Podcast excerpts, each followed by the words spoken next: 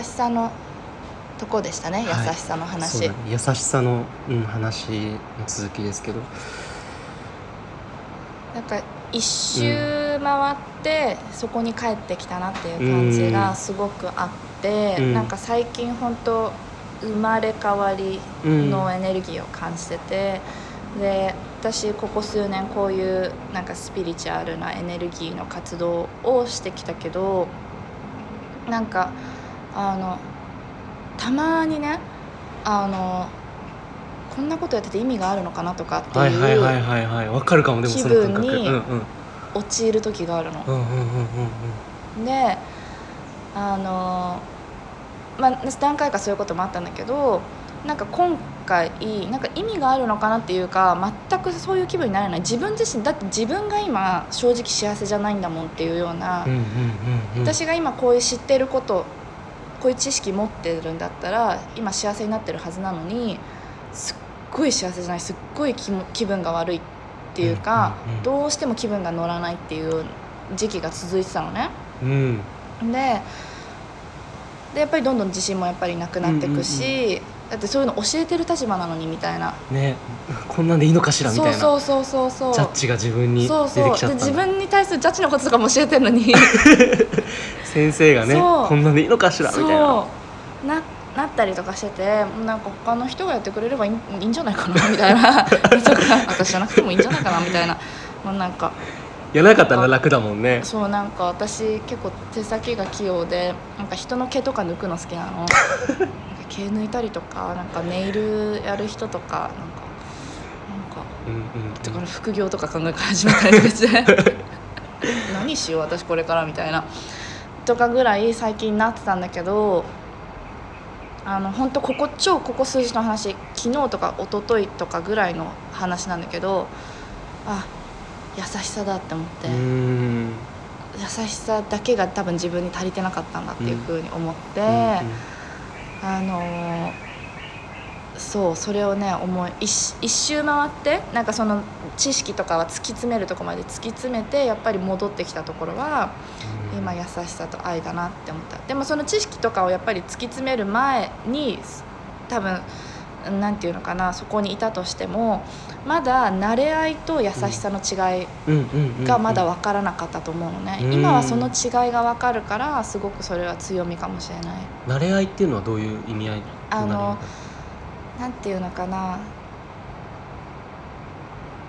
自分軸かな、うん。自分軸がある状態とない状態で人とつながること。うん。自分軸がある状態で人とつながっているのか、うん。自分軸がない状態で人とつながっているのか、ない状態で人とつながっているのはなんか。慣れ合いになあれやすあなるほどね。い傷の舐め合いじゃないけどまあなんかそうそうそうそうよくケイティが言ってるけどその自分の中にある領域は常に自分の内側に保ちつつそうそうそう。相手と関わるっていうのが理想な状態。そうそうそう確かやっぱりなんかその違いが分かる前に私が優しさとか愛とかなんかだけ言ってたらうーんもしかしたらその違いををなんていうのかにな、すごくニュアンス的なとこだと思うのね、うん。その例えば友達が落ち込んでいる時に優しくするっていうのも、本当になんか目には見えないよねなニュアンスのところだと思うんだけどあの完全にエネルギーで溶け込んでしまってあの慣れ合うのかお互いがちゃんとお互いのスペースを尊重しながらただただ優しさで包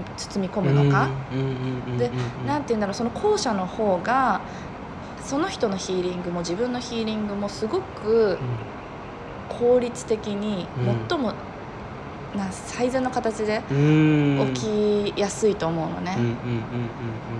慣れ合いってどこか恐怖のもとにに基づいてるじゃない？はいはいはいはい。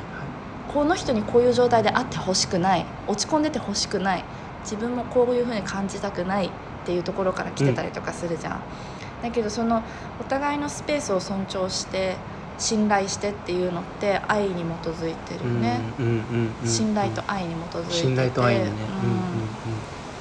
だからその優しさっていう一つの言葉でもなんかどうそれをやるかってすごくニュアンスで分かれてくると思う。本当に言葉ってうん。あの人間ってやっぱりこう解釈うんがそのシンプルに解釈すなんて言うんだろうねこう受け取り方ってやっぱり今までの過去の情報とか、うん。そのほんそのいろんなその一個の言葉であっても、うん。全然なんか受け取り方って千差万別というか、今みたいに本当に優しさっていう言葉一つにとってもそれが人によっては本当に傷の舐め合いの優しさになっちゃう人もいるし、依存的な優しさだったりもするし、なんかそこの部分っていうものを本当にこう受け取り方が大事だよなって思うけど、なんかその領域までいくと本当にさ言葉で表現できないというかさ本当目に見えないこう感覚とかエネルギーとかさ、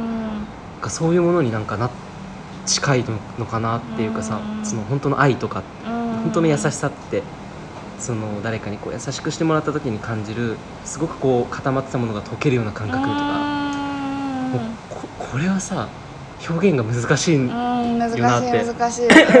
それを誰かが先生がさなんだろうカインドネスとかって言ってささ表現したとしてもうん。受け取り方は人それぞれだから。らでもそれってこう固まったものがこう優しく溶けてねなんかこうピンク色で調和でとかもういろいろな言葉使わないとななかなか表現が難しいっていう。うんその目に見えないエネルギーなのかなって思うんだよね最近は。うんいや本当そうだよね、うん。だからその人がもう体現しその周波数を体現してないともう伝わっていかない時代になってってんそうだよそうそうねだから本当にこれからはうん。うん。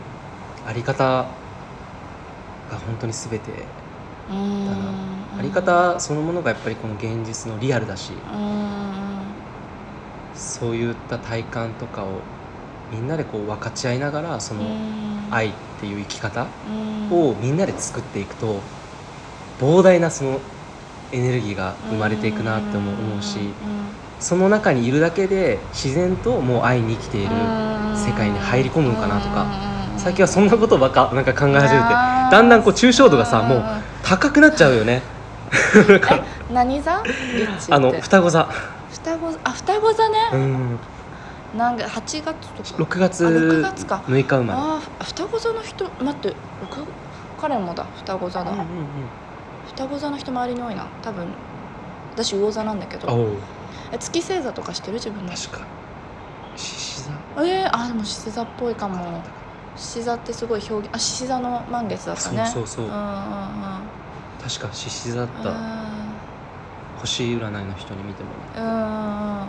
私ねなんだったっけな？伊手座だ。あ伊手座か。あれ伊手座月かな？月月は伊手座。うんうんでライジングってさもう一つあるの。うんうんうんうんさしうんうん。それはあのサソリ座。はいはいはいそう。なんか抽象って言ってたからなんかそういう水系魚座系なのかなとか思ったの。ちょっとね今パッと思い出せないけどでもそうそうなんだよね。だからそれをどうこうんう形にしていくかっていうことが今の次のテーマ。生き方のうん次のそのか形かなっていうのをどうしていくかっていうのを今最近ね考えて発信したりしてますね。へえー、そうなんだ。なんか教えるっていう形で？でもやっぱりこう僕の母親が受け取ったそうん。の自分とつながる瞑想法はまさにその自分とつながることで自分と共に生きることを教えてるんだけどそれをみんながそれぞれみんな自分でできるようになるったらすごいいいなとは思っててそれを教えるかどうかはまた別としても。